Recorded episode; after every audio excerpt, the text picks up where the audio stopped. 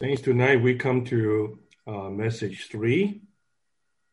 The title of this message is Being Faithful in Service in the Lord's Commission and in His Gifts for His Second and Imminent Coming. Based on Matthew uh, chapters 24 and 25, we can see that every believer, there are two basic statuses. One is that the believer is a virgin, is a virgin um, waiting for the return of the bridegroom. That requires them to be filled with oil, filled with the Spirit. This is in relation to uh, the growth in life or I would say even the maturity of life. then, secondly, the second basic status of a Christian is that he is a slave, a slave who has been given talents to exercise, to use, to gain more talents, uh, to be rewarded when the master returns. So this is a matter of faithfulness, the requiring requirement of faithfulness with these slaves.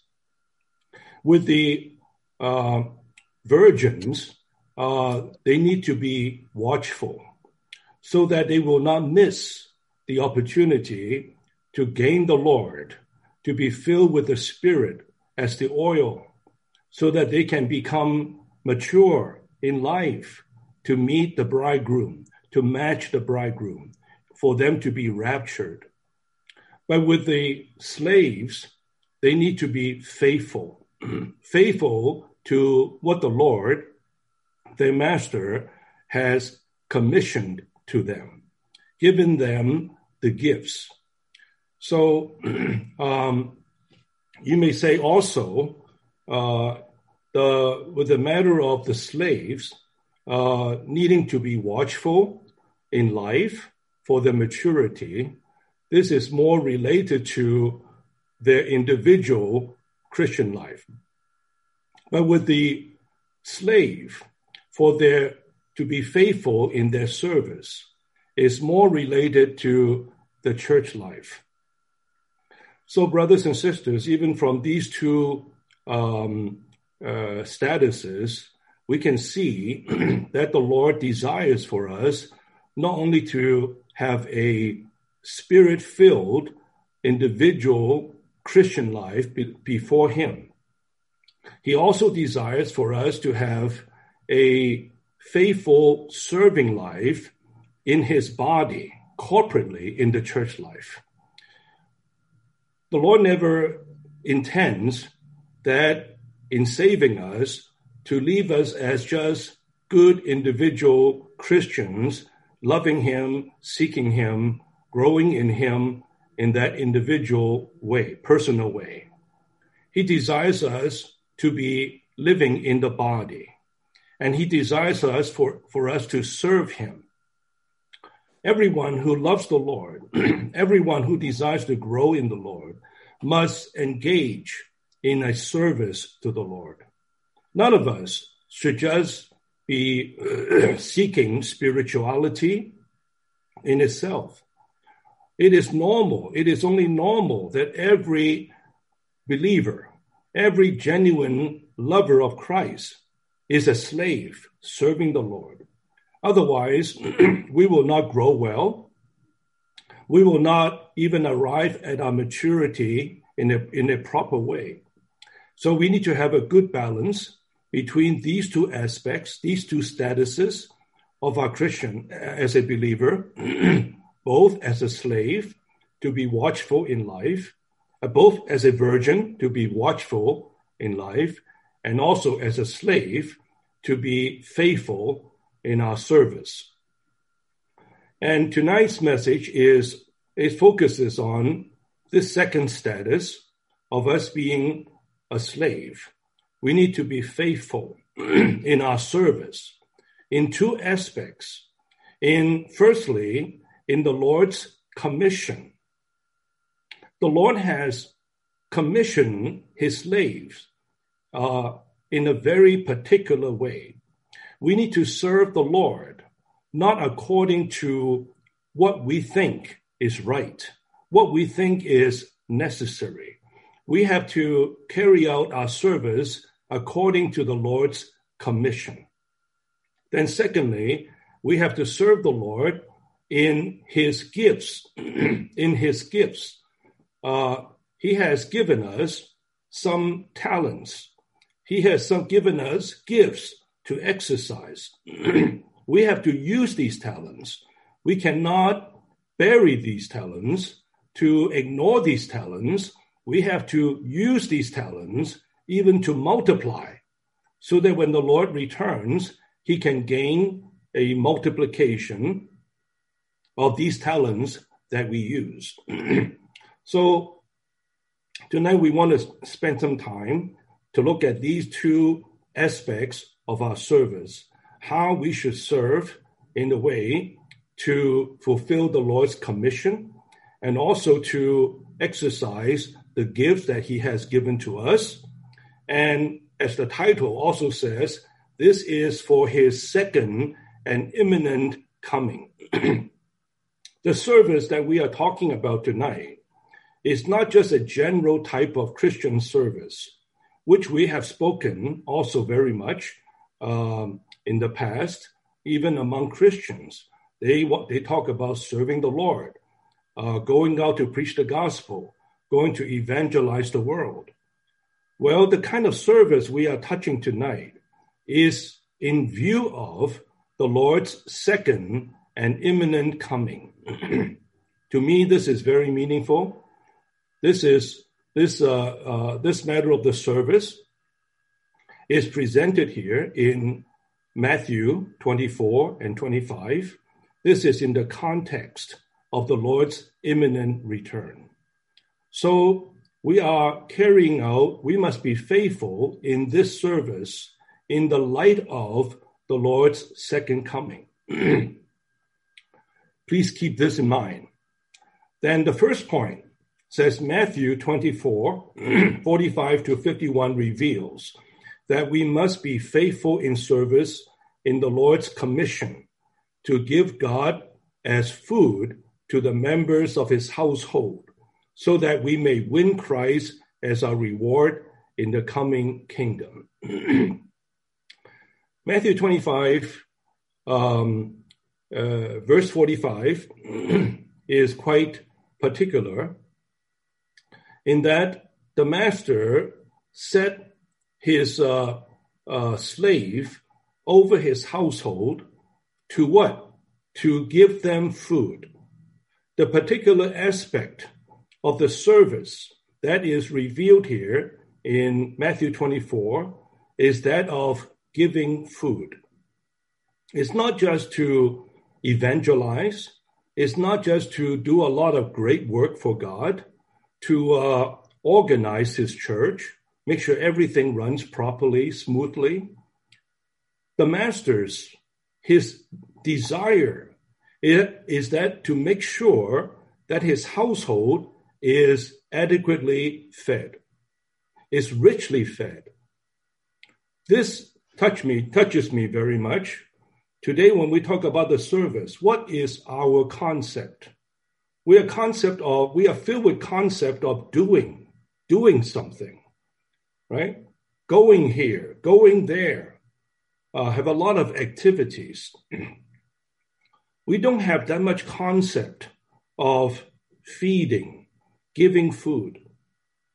I won't say that uh, it is totally absent but it is not on the top of our priority. We want to serve in the way to get things done, right? To make sure that uh, uh, sinners can be saved and we can uh, draw a big crowd, gain a lot of following for the Lord, and then we can even uh, expound the Bible in a, in a, in a very attractive way.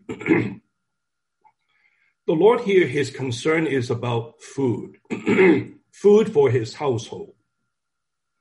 He does not want his food, his household to be famishing. in this in this uh, series of messages, we are very conscious of the Lord's imminent return. The Lord is coming back, and as we saw in the past meetings, He is coming back for His bride. How is how will His bride be prepared? The bride will not be prepared by teaching, by organization. The bride can only be prepared with the adequate sufficient growth in life. and how can there be the genuine and proper growth in life? It's only by the proper feeding. There has to be the proper eating, the proper feeding, so that the church may grow and may become mature to be prepared as the bride.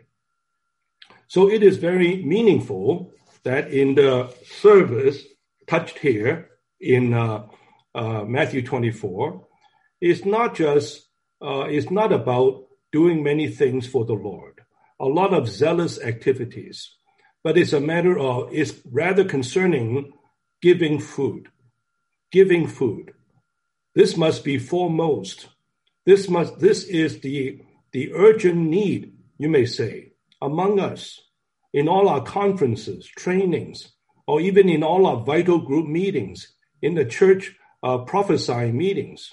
We must be full of this consciousness. We are here to give food to God's people, right? Whether you are a coworker, an elder, a responsible brother, or just a just a just a regular saint in the church life, there should be this consciousness filling our heart. We are here. We want to serve the Lord. I love the Lord. I want to, and I must serve Him. But how do I serve him? Not just to give myself to go to the mission field, to, to do many uh, great work for God. No, but to give God's people food, right? So in every gathering, even this weekend, I hope we are not just here expounding some verses, some some portions of the word to uh, to to the saints. I hope through the speaking, food would be rendered, food would be ministered. Now, A says God has a household and a household administration and economy to dispense himself as food to the members of his household for his expression. Our God has an economy, and that economy is his uh, dispensation, dispensing of himself as food to the to his children, to the believers. God's economy is a food distributing economy. God's economy is not about correction. It's not about improvement. It's not about making some kind of reform. God's economy is his oikonomia, which is a household administration, a household management to make sure there is a this, there is an adequate rich dispensing of himself as food, as life to his believers, so that God can be their life, God can be their everything. So, this is very much uh, in line with the uh, uh, God's economy. Our service must be one with God's economy for the distributing of food, of God as food into his the members of his household. B says God has set faithful and prudent slaves over his household as household administrators, stewards, channels of supply to give his people food at the proper time. You see the verses in uh, 1 Corinthians 9. Paul talks about himself. He was a steward uh, he was a stu- exercising his stewardship. Ephesians 3, uh, the same same thing. He's talking about the uh, the stewardship that he was given by God. Not only not only Paul, Peter says the same thing in First Peter chapter four verse ten. He was a steward of the uh, uh, uh, multi manifold grace of God. in the in the thought of these apostles, they considered themselves not only as teachers, as preachers, they were, they taught the word, they preached the gospel, but more than that, there was an under, underlying feeling and burden within these brothers that they were stewards, just like in the old days, like in the in the Egyptian and Pharaoh's household. Uh, they have a big household. He had uh, stewards, like Joseph was a steward, to make sure that uh, uh Pharaoh's household would be taken care of, would be well fed. So today in God's household, consisting of so many members. Who are the stewards? Where are the stewards who will make sure that the God, the members of God's household are richly fed? Today, there are preachers, there are teachers of the Bible, which is not wrong, which is not bad, but who pay attention to the feeding thank the Lord for the ministry of these two brothers, the ministers of the age, Brother Nee and Brother Lee. I started reading the ministry when I was very young. but I can testify to you, I never regretted reading one message. I never re- regretted reading one life study message, one ministry message, because not only I was enlightened, but I was fed. I was fed. There were even times when I was reading the message, my heart was jumping. My I was even literally jumping because it was it was it was there was such a supply in the in this ministry. God has raised up this ministry in his recovery, not just to teach the Bible better, but to give God's children the food. Thank the Lord for this.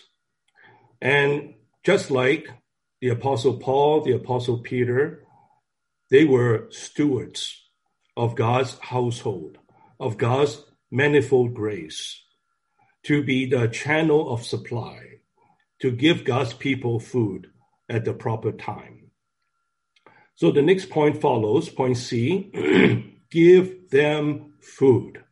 I hope these three words can be uh, indelibly uh, ingrained, engraved on our heart. Give them food. Whether it's in a, just a small vital group meeting of four or five, or in a district meeting, or in a conference meeting, may this be our consciousness. Whenever we are in contact with some saints, give them food. Give them food refers to ministering the word of God and Christ as the life supply to the believers in the church. Christ as the life giving spirit is our food, embodied and realized in the word of life. Surely, we cannot minister God as food without ministering his word to us. But this doesn't mean that we become a teacher of the Bible. We just teach people the theology, the Bible teaching, the doctrines. That is very different from feeding food. Yes, God's word, uh, uh, uh, as the Lord Jesus says, man does not live by bread alone, but by every word that proceeds out of the mouth of God. But the Lord also says, told the Pharisees, you search the scriptures because you think there is eternal life, but you will not come to me that you may have life. The word of God in itself, as black and white, does not, does not, is not food. What makes the word of God food is the spirit, is the life of God that it contains. So every time when we come to the Bible, we have to receive the life, the spirit that is embodied in the word. So in John chapter 6, in verse uh, 63, right, that uh, uh, this, it, the, uh, it says the uh, uh, it is the my word is spirit and life. God, the, the word of God is not just some black letters on white paper. It is spirit and life. So if we want to give people food, first of all, we ourselves must be fed. We must be richly fed with God as food. We have to be in the Word and we have to enjoy the Word. We have to eat the Word, right? So that we do not just have a head full of knowledge, of a lot of biblical knowledge and doctrines and things. That will not give life. As Paul says, the letter kills, but the Spirit gives life. So, if we want to be the faithful slaves to give food to God's household members, we ourselves must possess the food. We ourselves must come to the word, must be fed ourselves first. Then we can feed others with the food that we ourselves are fed with. Then, whenever we come to touch the word, we open our spirit to touch the Spirit in the Word, to touch, to receive the life of God in the Word. Now, subpoint one says, in order to enjoy the Lord as our spiritual food so that we can feed others, we must pray over and muse on His Word, tasting and enjoying it through careful consideration. Well, in the uh, uh, July in the summer training. We were on Jeremiah. I spoke on the message on uh, Jeremiah finding the word of God. Right? I found a I uh, I found a word and I ate them. Jeremiah realized the word of God was not just something for him to preach with, but it is food to him. Not only Jeremiah, but also Ezekiel, also John, the Apostle John in Revelation, they were also instructed to eat the, eat the scroll, eat the word. Brothers and sisters, if we want to give God's household members food, we ourselves must learn how to how to feed on God's word as food. We come to the word to be fed. God's word must be food to us so that we can feed others. To do this, we must pray and muse over his word. You should not do this carelessly, quickly, loosely. I like these two words here with through careful consideration. Uh, you know, every day we come, we we we uh, practice using the Holy Word for morning revival. Uh, usually, there are a couple of verses at the beginning of each day for us to pray, read. Dear saints, we should not do this in a formal way, in a kind of a routine, uh, ritualistic way. Every time I open the page, Lord, I come to you afresh. I'm here not just, I'm afraid even some saints just read through the verses, read through the text, and then say, I finish. I did my morning revival. No. You have to open your spirit, open your heart, and not just pray, read in a kind of uh, uh, routine, uh, formal way.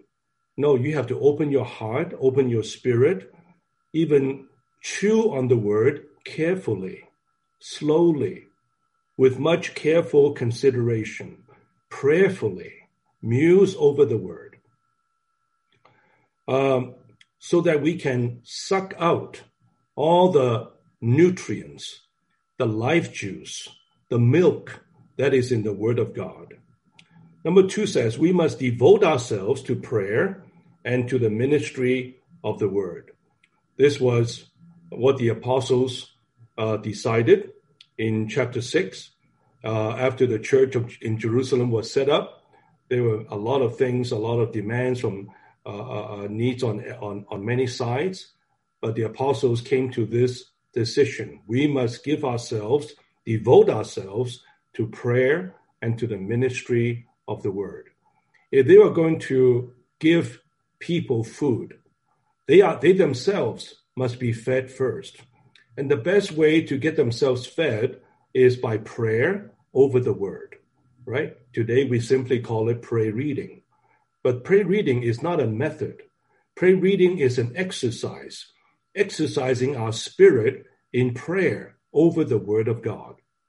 In this way, we absorb all the uh, the life nutrients in the word, so that we, after we pray read, we we sense in our spirit, I'm full, I'm satisfied, I'm happy. Right? That means you have you have you have eaten. Now you are fed. Prayer must be primary. The actually the uh, the the the emphasis here is not so much on reading, it's more on prayer. Right? We read by prayer. Right? So that when you pray, you exercise your spirit, and with your spirit, you strike the spirit in the word, and you get the food. Now we come to point D. To say in your heart that our master delays is to love the present evil age and not to love the love the Lord's appearance. Well, in Matthew 24, we have, uh, uh, you know, after the uh, uh the master uh, set over his household these uh, slaves to charge them, commission them to give them food. But then in verse 48, um, that evil slave says in his heart, My master delays. So somehow, within this evil slave in his heart, he didn't say it, he may not say it loudly, out loud, but he says something in his heart. My master delays. In other words, he did he was not expecting his master to return that quickly. He would rather him, the master, come back later, that he can he can use the time to do what he wants to do. He still have things he want to carry out. So this is the first thing that he did. He said in his he says in his heart, the master delays. This is for him to give an excuse to love the present evil age and not to love the Lord's appearing. The Lord says in Revelation three times, I come quickly. But in the last 2,000 years, how many believers, how many Christians would pray this prayer every day, like at the end of the Bible? Yes, Lord. Yes, come, Lord Jesus. Come. How do we respond to the Lord's word? It seems that the Lord spoke. He will come quickly. But it seems that not many on earth cares whether he comes quickly or not. Rather, many are still occupied by many things I heard a believer many years ago told, told someone, I, I don't want the Lord to come back too soon. I still have many things to do. I, I'm pursuing a PhD degree. I like to, I have to have that. I don't want, I don't want anything, anything to interfere. I was shocked to hear that. This this was many years ago. Someone would like to push back the Lord's coming so that she can she can finish what she wanted to do. She wanted her PhD so much. To you, it may not be a PhD. It may be your your startup that you want to be successful. It may be a CEO position that you have been striving at or some kind of invention you are trying to to to get to to arrive at. We make excuses to say lord don't come back yet. I still need more time. The lord the master delays. You may not say it outright, you may not say it out loudly, but in your heart, you don't want the Lord to come back that soon. I don't know how the Lord feels, although he definitely, he clearly told us he comes quickly. But I don't know how, mu- how much response he, he receives from his children, from his believers, telling him, Yes, Lord, come quickly. There are a lot of believers pray to him, beg for things, give me this, do that for me. But not many respond to his to his to his uh, uh, uh, uh declaration to us. He comes quickly. These days, I believe the Lord is visiting us with this word, with this with this feeling, with this sensation we cannot go on as his people in his recovery without any kind of sensation, wanting to have the Lord come back. If we are going, if we are the people who will accomplish God's eternal purpose, who will carry out his eternal economy, this feeling must fill our heart. Lord Jesus, come quickly.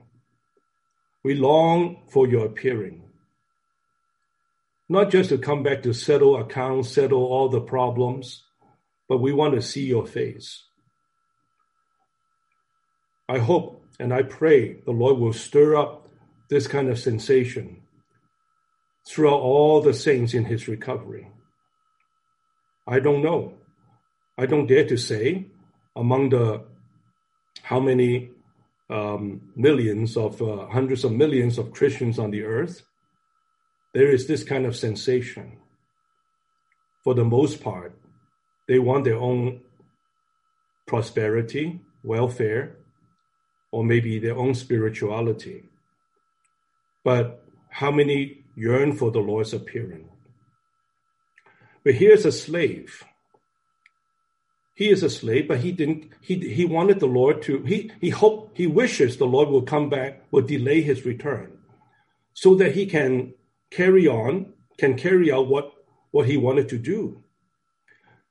Now, subpoint one says we must beware of covetousness, not storing up treasure for ourselves, but being rich toward God. Why would the slave say something like that, wanting the Lord to delay his coming? Because he is coveting. He is he still wants his PhD. He still wants his uh, his billion his his billion dollar. He still wants his uh, position. Covetousness. He's coveting something. You know, Luke 12 tells us a parable of a rich man storing up things, building bigger barn so that he can enjoy. But then the, the Lord te- says that angel will come to tell and tell that man, tonight I want your soul. You're storing up all these things for yourself. But tonight, you will, your soul will be taken away. Who is going to, who is going to uh, receive all those riches that you accumulated? Everything will just be in vain. Dear brothers and sisters, uh, I think along with Brother Braun, uh, this, the burden is, I believe, is from the Lord uh, in these days. Seeing many young working saints are being raised up in the recovery. And we are living in a very, very uh, uh, uh precarious uh, age, uh, full of attraction, full of all kinds of pleasures, entertainment, so-called opportunities. If we and then we are so close to the Lord's returning, are we are we going to be found coveting all these things, or just push back the Lord's uh, uh, uh, coming so that we can achieve what we wanted to do? That would be a shame, and that would be a pity.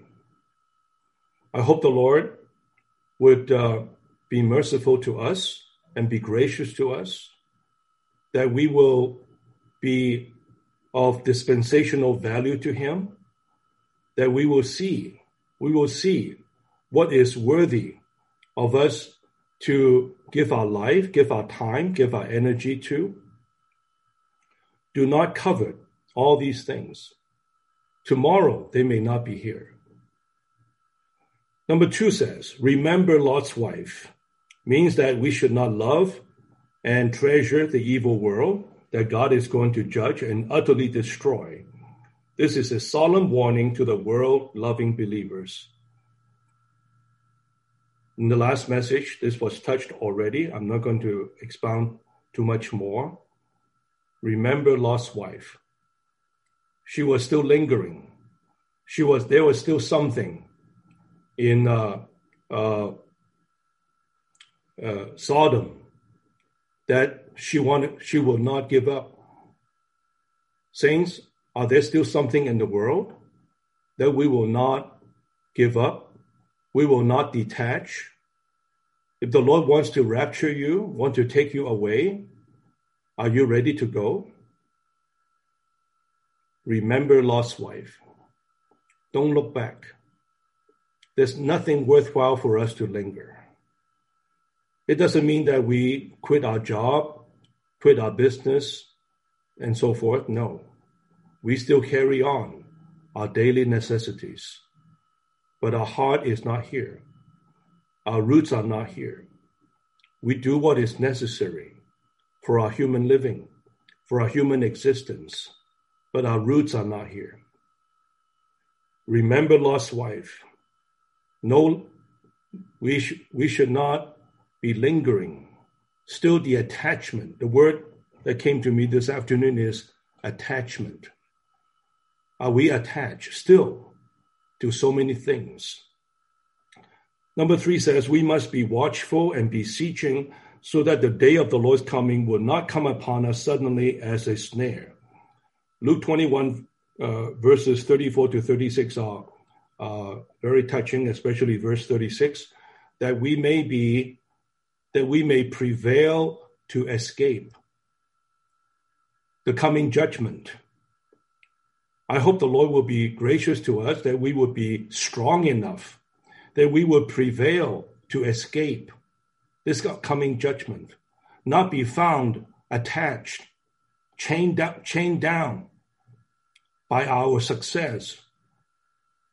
You may say, well, I want to, I want to make this gain. I want to make this deal. So do not let your heart tell you the Lord delays and give yourself excuses to just do what you want, to be to stay attached to all to the things of the earth. Now we come to the next point, point E. To beat our fellow slaves is to mistreat fellow believers. In verse uh, uh, after he says in his heart, the evil slave, my master delays. Then verse 49 says, and he begins to beat his fellow slaves. What is to beat the fellow slaves? I mean, it is to mistreat fellow believers. You may say, well, saints, I have never hit my brother. I have never hit a brother, a sister. I have never really mistreated any, any, any, any saints. To mistreat, to, to beat the fellow slaves is to mistreat them. To mistreat them implies to criticize, to judge, to condemn, to demean, to abuse, to contempt, to revile. These are all words that you can attach to the word mistreat. What does it mean to mistreat a believer? Just a little condemnation, a little criticism, a little, little judgment, Dear saints, how easy it is for us to pass on judgment, judging words to one another. Why, why, why, why don't you come, on, come to the meeting on time, always late? And usually in this, uh, uh, uh, I was considering this quite much the mistreatment of the fellow believers, maybe not in the not in the bad sense. In the word, in other words, is because of if you don't care, you if you don't love the Lord, probably you don't care to uh, adjust others.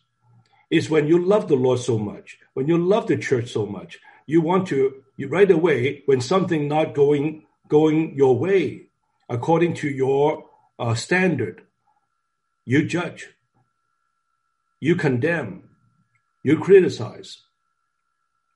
How often this is seen among us? Of course, we spoke this word to the elders and the leading brothers. We were full of burdens, especially to the elders and the responsible brothers, co workers. Because we are in a position, we have to take the lead, but also it's easy for us to pass on judgment, criticism. But this, this applies not only to uh, applicable to the leading ones, bearing responsibility. This applies to all of us. We are, we are not living an individual Christian life by ourselves before the Lord. We are living in the church life together with so many saints, fellow members. This is altogether of God's sovereignty. And among so many members who are so different, with different traits, with different habits and ways, if we are not so exercised, it's so easy for us to pass on judgment, critical spirits, condemnation, and words reviling. This is mistreatment of fellow believers. Point one says we must not judge and condemn our fellow believers, but be kind to them, tender hearted, forgiving them even as God in Christ forgave us. Luke chapter 6, verse 37 tells us we should not judge lest we be judged. Let God be the judge. Don't pass on your judgment so quickly. I heard saints not only not only toward the believers among us, but even toward outsiders who are not uh, uh, unbelievers. Look, oh, there. Look at the look at the color hair. Hair is blue and green and purple. Ah, all the all the rings everywhere, all the tattoos everywhere. He cannot. He he can. He is not for God. He is not a chosen one. Brother Lee, in this in his book, The Word of Love, he says you know, he spoke a strong word saying that the reason that the recovery is barren is lack of fruit is because a spirit, a judgmental spirit, is prevailing among us. We, we pass on judgment of one another, not only among ourselves, but even the outsiders. This one doesn't fit. That one is not seeking God the judgmental spirit, legal, the legal spirit. That's why we are barren. Here, let me continue. Of course, uh, uh, uh, Ephesians, Ephesians chapter 4, uh, verses 31, 32 are, are excellent. It says, Let all bitterness and anger and wrath and clamor and evil speaking be removed from you with all malice, and be kind to one another, tender hearted, forgiving one another, even as God in Christ also forgave you. If we are going to have a church life, if we are going to have uh, uh, the bride prepared, uh, that we need to put away all our bitterness, anger and wrath, evil speaking. That the Lord may have a way to build us up together as his organic body to be the bride prepared for his return. Number two says, we must not revile or criticize our brothers, but consider them more excellent than ourselves. Reviling is one of the, the things mentioned in 2 Timothy 3 that in the first few verses that in the last days Paul said difficult times will come. And one of the things that he described was revilers, reviling. What is to revile? To revile is to assail with con- contemptuous language, to speak abusively. I have seen through my visit traveling in the churches, I have seen brothers just assailing brothers with contemptuous words. You are no good. You are you are uh, uh, you are you you you are you are you sh- you don't you you don't you, uh, uh, you are not qualified to serve. A lot of critical words, and some has been reviling for years, decades, causing much suffering to the church, to the saints. Fortunately, not yet division, but some places, even to the point of division, some could not take it anymore. Saints were wounded. Saints were altogether just being crushed.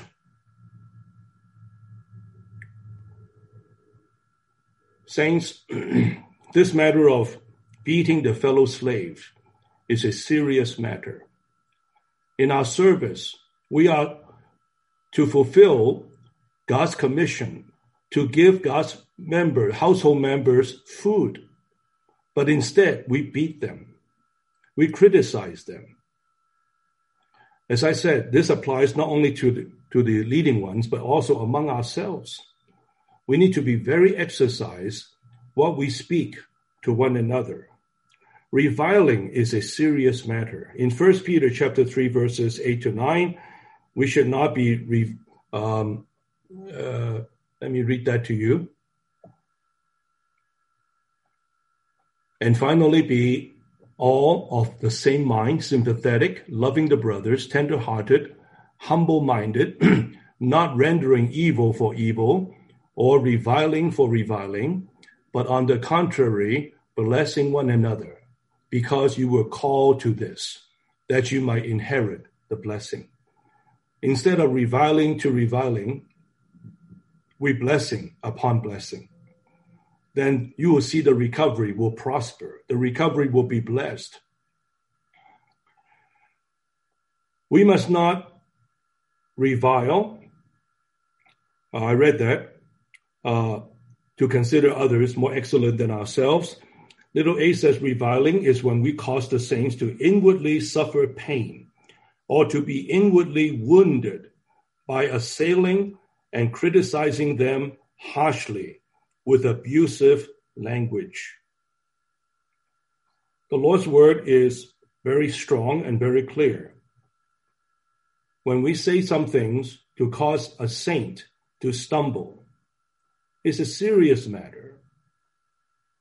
The Lord says, if a little member is stumbled by you, you might as well hang a, hang a rock around your neck to be jumped into the ocean.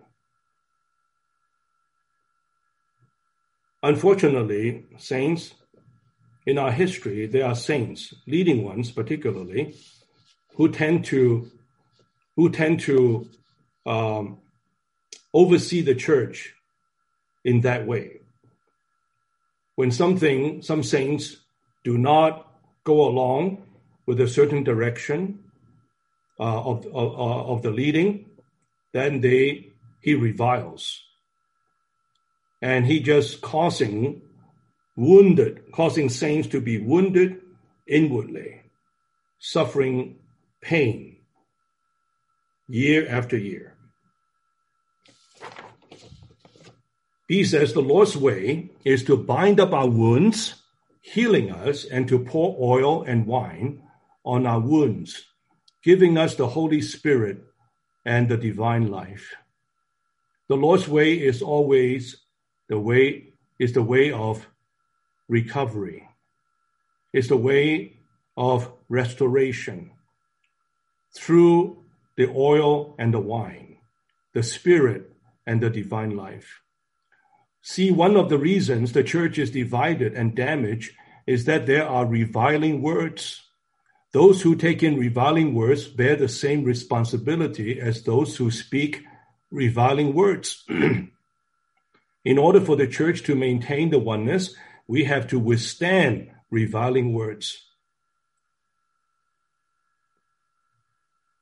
The, the reviling can go so intensely that it will lead to division of the church.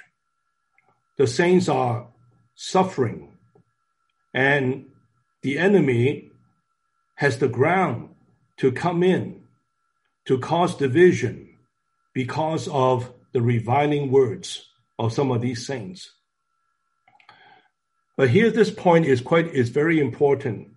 Those who take in reviling words bear the same responsibility as those who speak reviling words.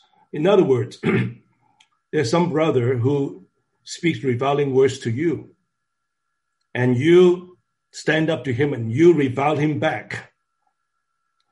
You, you cannot just say, well, because he reviled me. That is, he is, he is to be condemned. Well, by your reviling back, you are also held responsible. You cannot just defer. He was the one who did it first. You by your reviling back, you bear the same responsibility. Also, there's another possibility is that when we see reviling, there are some are so beaten, they are just so crushed, and they they just uh, uh, either uh, uh just remain in themselves. They just eventually took a uh, take a take a step back to retreat. That is not the solution the Lord has to, uh, you know, the has to have a way to withstand the reviling words, not by outward quarreling to go uh, uh, to have an uh, exchange of words. That will not help. But we need to withstand, be able to stop the furthering of the reviling words with a proper exercise of the, of the word of righteousness, which is not easy to do, I admit. But either, either we get ourselves into reaction by getting into a, a verbal fight, or we just retreat and just let the reviling words continue. And eventually, that brings, brings in even damage and division to the church It's so serious. Little d says the consciousness of sin comes from knowing God.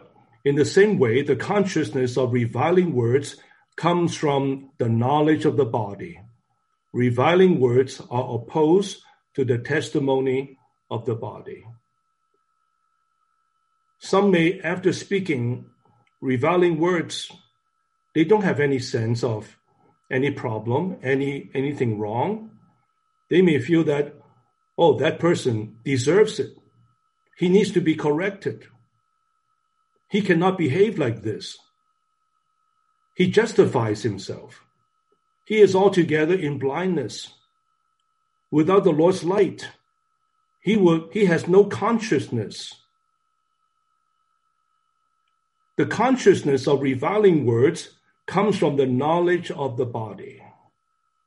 In your, in your human body, every member, there's not one member reviles another member just because they, had, they have different function, carry out different things, but there's no reviling.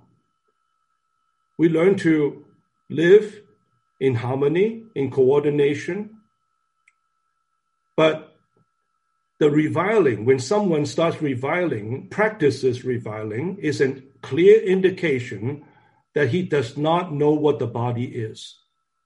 He has no consciousness of the body. The body is being hurt, being wounded, being damaged, suffering, but the reviling continues.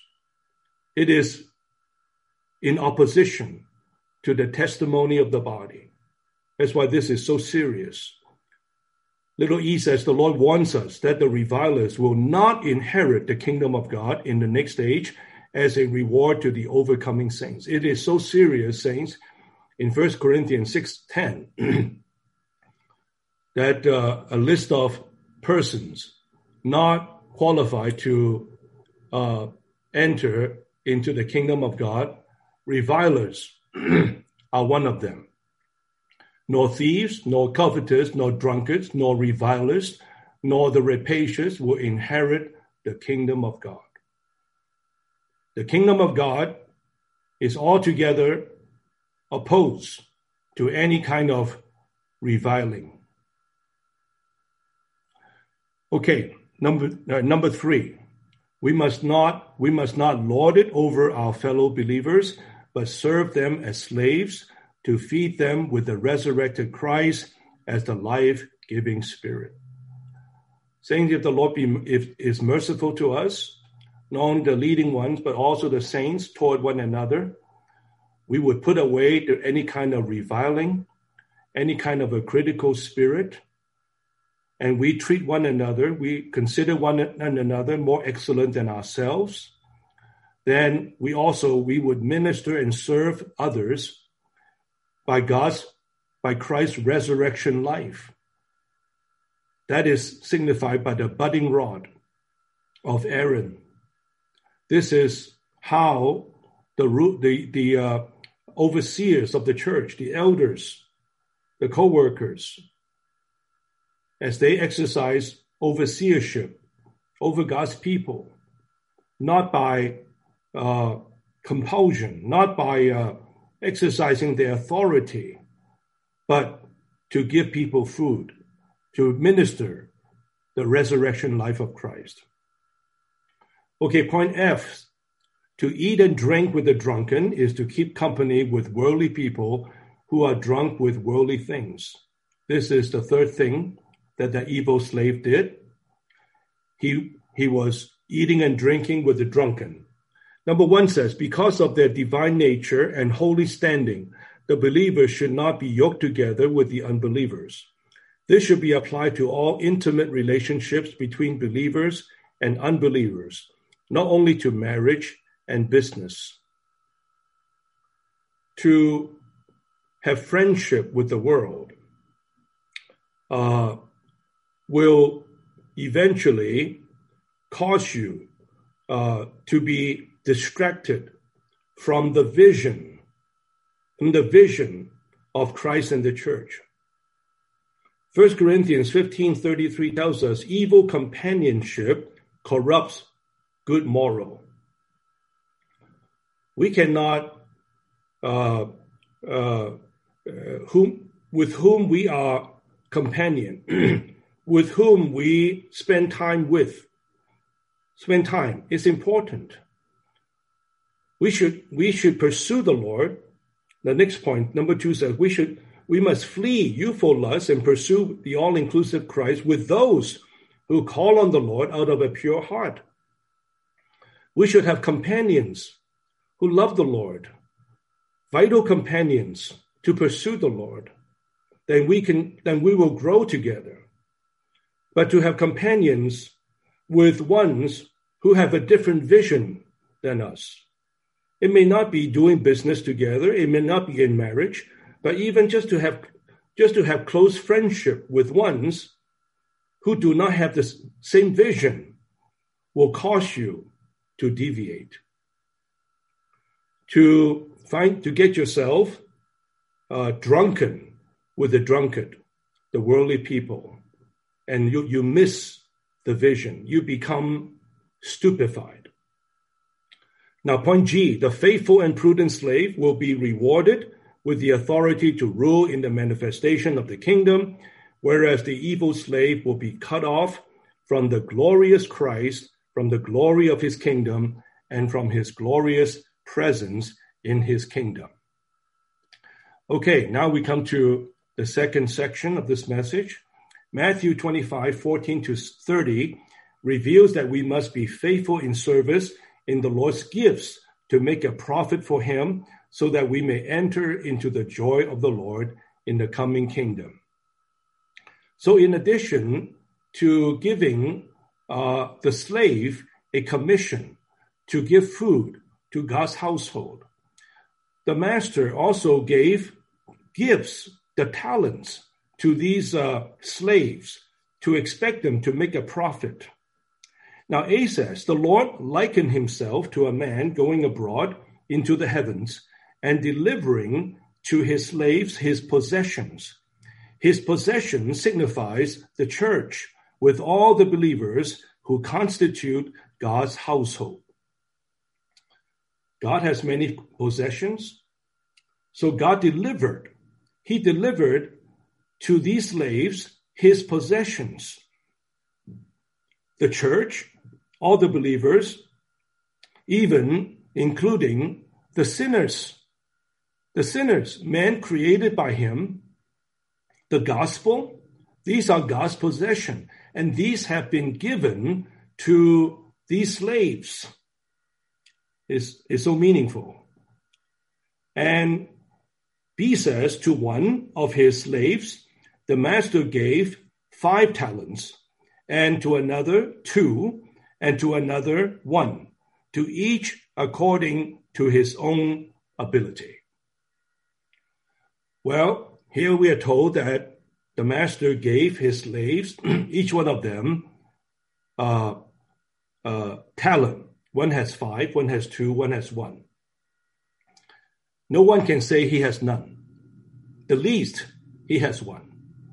So the first thing we all must realize, brothers and sisters, as slaves of the Lord, we all have been gifted. We may not be all, we may not be a five talented member, but we have, we are at least a one talented member. We all have been gifted. And we, the Lord expects that we all will use our gifts to make, to make a gain, to make out a gain of these talents. Little one says talent signifies spiritual gifts, spiritual skills, and ability. Well, where do these gifts come from? It came from the Lord. You say, well, I cannot give messages. When I uh, stand up to prophesy, I stutter. I forget. I, I forget what I was going to say. You know, we have, I met saints who are so discouraged about themselves because they just cannot get the points together. Every time she stands up, she just feel, I just, I just uh, dumbfounded. I just, I just lost my words. Well, just because you cannot give messages, you cannot give, uh, um, uh, you know, explain things clearly, doesn't mean that you are not gifted.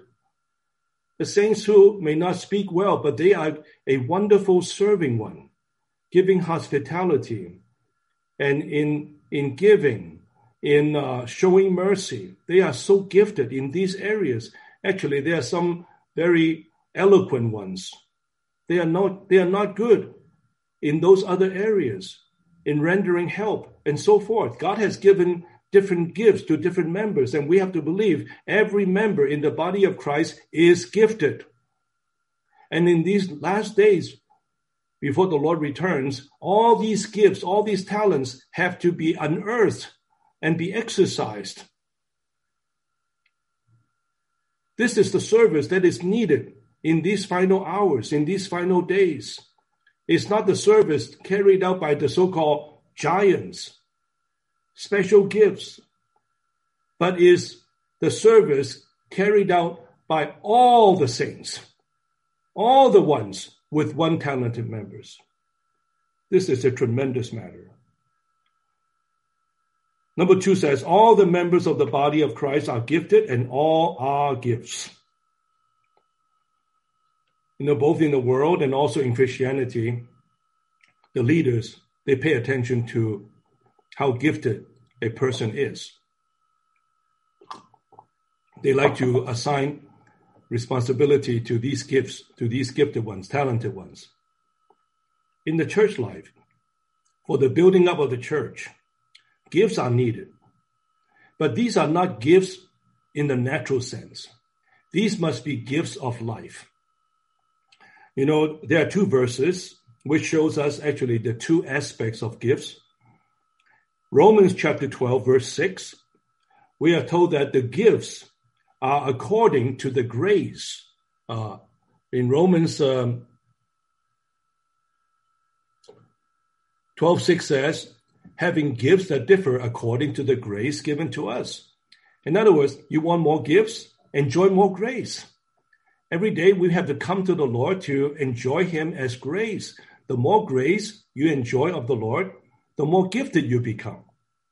But then in, there's another another side of this in Ephesians chapter 4, verse 7, which says, But to each one of us grace was given according to the measure of the gift of Christ. Now, grace is given according to the measure of the gift of Christ. Well, what does it mean? Does grace comes first or does, does gift comes first? According to Romans 12, gifts are given according to the grace that you enjoy. But according to Ephesians 4, the grace was given according to the measure of the gift of Christ. Just like in a human body, my shoulder receives a lot more blood than my little pinky, than my little toe, right? Because in our body, all the different members have different measures. And depending on the size of the vessel, of the, of the, of the parts, well, there's so much more blood goes to a certain area of the body. So on the one hand, surely, like the Apostle Paul, he was a he was a great gift. He was a uh, uh, and uh, and we'll see in the next point that uh, uh, one's ability also is is constitutive based on God's creation and one's learning. Then more grace is being rendered, supplied to those ones have a greater measure. But in the same way, we can become greater gifts by enjoying more grace, right? So by receiving more grace, we become gifts to the body. So gifts are not for anyone to show off, for people's appraisal, for people's appreciation. This is being mis- this is being misunderstood and misapplied among Christians. They aspire to be gifted, like the Corinthians. They wanted to be spiritual. They want to be gifted for people to admire it. Gifts are for the body. We need many gifts. We, are, we, we, we don't agree with the kind of gifts being promoted among the Pentecostals. Those are, those are actually, those gifts actually tear down the body.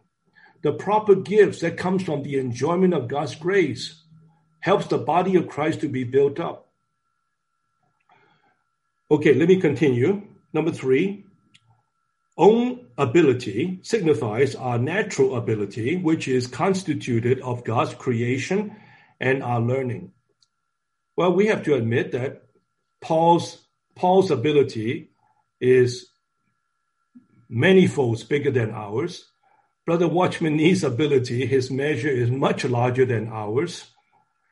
Well, this is just the way that God created certain ones and even between the apostles, right? The apostle Paul compared to apostle Peter, who was a who was a fisherman, and even Peter admitted Paul had a portion that he that Peter himself does not have. Well, this is out of God's creation and also out of their learning. And these are not for for to make for us to make comparison, for us to to be to to be to make competition these are all for the building up of the body. They are all for the receiving of grace, for the dispensing of grace. Now, little a says the natural strength and ability become useful in resurrection for our service to the Lord in order to make us both pillars and pillar builders for the fulfilling of God's eternal purpose. I say gifts are for God's building. Gifts are not for you to be, for someone to be put on the pedestal, for someone, for people to admire it. That is ugly. That is degradation. Gifts are for the body. And just like in the Old Testament with the building of the temple, Hiram was uh, asked to help build a temple. He was a master. He was gifted. He built a pillar. Today in the churches, we need to have many gifted members, saints who have been, you know, you pass through the training, even Boston third year training. These training help to perfect you, to make you a pillar. And not only that, to make you even a pillar builder, to build others, to make them others pillars as well. Today, the churches and the Lord's recovery needs many pillars who can stand up to support such a building. There is a great need for this. But just because you are naturally gifted doesn't mean that you are qualified to be such a builder or pillar builder. You need to pass through the process of death and resurrection. So the next point follows Moses, Peter, and Paul's natural ability passed through the cross and came up in resurrection to be used by the Lord for the building up of his body. Moses thought he was well equipped because he was born in Egypt, trained in the Egyptians' knowledge. And Peter was probably one of the top fishermen in, his time. And Paul, of course, he was the uh, the top uh, top dog in the, among the uh, the Pharisees. But all these ones had to pass through a time of dealing of death and resurrection. Moses need to go through, pass through another 40 years in the wilderness. Peter need to pass through the three times of denial of the Lord, of a total discouragement about himself. And even Paul, he lost confidence of himself, even loss of hope. Then, through all these, the natural abilities passed through the cross and came up in resurrection. And only the abilities that came through in resurrection will be used by the Lord for the building up of his body. Now, C says, trading with talents signifies using the gift that the Lord has given us. Gaining other talents signifies that the gift we receive from the Lord has been used to the fullest extent without any loss or waste. Saints, we need to use our talents. We already have been given the talents. We need to use our talents. What does it mean by use? That means we have to we have to uh, uh, uh, trade. Means to you have to circulate. You have to invest. Don't be passive. To use the talent, just not like that one talented slave. He did not trade. He did not use. He just made excuse. Today, I'd like to say a word again to the young adults, which I, where I notice these days, many young adults, they don't mind maybe participating in some serving, but they would prefer not to bear any responsibility.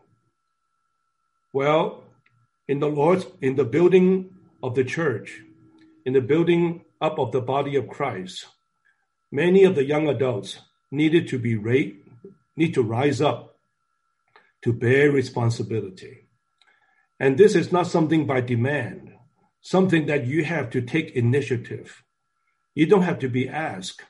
You need to take go to the Lord and Lord to receive grace from the Lord. I want to use my talent. Don't let your talent be buried. You have to use it. No one can use it for you. You're the only one who can use it. Doesn't mean that you become ambitious. You want to use your talent to do something great for yourself. No, but you want to use your talent for the Lord's sake. And also to gain other talents, meaning that you are using it to the fullest extent without wasting it. Now, D says, in contrast to the five talented and two talented ones, the one talented one went off, dug in the earth, and hid his master's money. This signifies not using the Lord's gift to save people and to minister his riches to them. The earth signifies the world, Thus, duck in the earth signifies becoming involved in the world to bury the gift we have received from the Lord. Again, it's just a word of warning, dear saints. We are living today in a world very particular. Very, on one hand, is very chaotic, very uh, tumultuous, very confusing. But on the other hand, a world today very advanced, full of opportunities, demanding a lot from many of the young adults to give yourself, to give your soul. It's very easy to for you to just duck yourself, duck in the earth, and get involved with the world, and unconsciously that you buried the talent, the gift that you have received from the Lord. The world will only help to bury your talent. Number two says, hid his master's money signifies rendering the Lord's gift useless, letting it lie waste under the cloak of certain earthly excuses. To make any excuse for not using the Lord's gift is to hide the gift. When the Lord returns, we all stand before the judgment seat to give account to what we do to what we did in our life. We cannot, the Lord will not take our excuses to say, I have a, I have a family of, of five. I have to make ends meet. I want to make mortgage. I want to make car payment. I want to make sure my kids are going into a private school, getting properly educated. I just don't have time. Dear saints, I'm not we are not here to tell each other what to do. But surely we have to, to we all have to give account to the Lord. We have been given gifts, talents by the Lord. And he expects us to make a, re, a return. So we should not let our excuses to, to uh, uh cause us to bury our talent, right? We all have to answer to the Lord. Now, E, the master says to the evil and slothful slave that he should have deposited the master's money with the money changers, the bankers. Who are the bankers? Well, there are many bankers. Actually, the, the sinners, the backslidden saints, the dormant ones, the weak ones, the little ones. These are all bankers to whom you can invest a little bit of your of your deposit. You can deposit some of your money, some of the Lord's gift with them, right? Spending a 10 minutes to pray with and for and with these uh, weaker ones. This is your investment into them with the money changers. And when he came, he would have recovered what was his with interest. One says, in a sense, we may say that the money changers, the bankers, are all the new ones, young ones, and backsliding ones. The best way for us to use our talent is to take care of others, to become interested in others and concerned for them in order to dispense Christ into them. This is the God ordained way. This is where every saint is useful. You don't need to uh, to be a co-worker. You don't need to be uh, a spiritual giant. Saints, every one of us is gifted. Every one of us is able to invest what we have, the little that we have, into a sinner, into a backslidden one, calling them up, write an email to show a concern. This is your investment. The little investment will bring in a return, right? Number two says, as we spend time with the Lord and open to Him regarding whom we should take care of, He will burden us as we contact and have fellowship with others by being one with the Lord in cherishing them with His presence and nourishing them with His riches. We will spontaneously use our talent. Right? You, this is a, uh, this is, we should not think of it as a big task. Just in a very little ways little ways, a little, a, a, one little phone call, a little short prayers with another one can go a long way. Then, number three, then when the Lord comes, he will recover what was his with interest as the profitable result that we gain for the Lord's work by using his gift. Okay, point F when the Lord comes back, he will settle accounts with us. This signifies the Lord's judging at his judgment, judgment seat in the air within his parousia, where the believer's living conduct and work will be judged for reward or punishment. And G, the Lord's reward is not related to the size and quantity of our work, but to our faithfulness in using his gift to the fullest extent. It is so wonderful. The Lord, the five talented one, brought in another five. The two talented one brought in another two. The Lord spoke the same words to those two. Come into the joy of your master. Just because the five brought in five, he is he gained more than the two who brought in only two. But the Lord's reward to them is the same. It's not about the quantity, the size of our work. I believe if the one talented one would come back with another talent, the Lord will will reply, will say the same thing to this one. Come into the joy of your master. Don't belittle what the Lord has given to you. The Lord is looking for us to be faithful to what has been given to us. Christ himself will be our crown of life, crown of righteousness, and crown of glory as a reward to us for our enjoyment in the coming kingdom. And finally, last point in the coming kingdom, the Lord's gift will be taken away from the slothful believers, and they will be cast into outer darkness, but the faithful believers' gifts will be increased. In other words, the one who has 10 now, uh, the Lord will take away the one talent, the one talent from the one to give it to the one who has 10. The one, so in other words, the, the less you, the more you don't want to use your talents, even the little bit you have will be taken away from you. The more you exercise your talents, the more will be added to you. And they will enter into the joy of their master. To participate in, in the Lord's joy is the greatest reward better than glory, better than position in the kingdom. Dear saints, what we are looking forward to is not to sit at the Lord's right hand or sit in a certain position in the kingdom. We, the Lord's presence, the Lord's the Lord Himself is our greatest reward. We, if we are faithful to Him, to His commission, and to exercise the gifts, the talent that He gave us, we will be brought into the joy of our master, right? We will share the joy with him. This is so uh, um, uh, uh, so inspiring that we. I hope that uh, uh, we will all be encouraged by this word. Don't look at yourself, the little that we have, that uh, the Lord has already given His possession to us, which becomes our talent right? And uh, and we use the talent, and then these talents will be multiplied, and he will recover what belongs to him. Then we will be rewarded. May the Lord bless us with this word. Amen.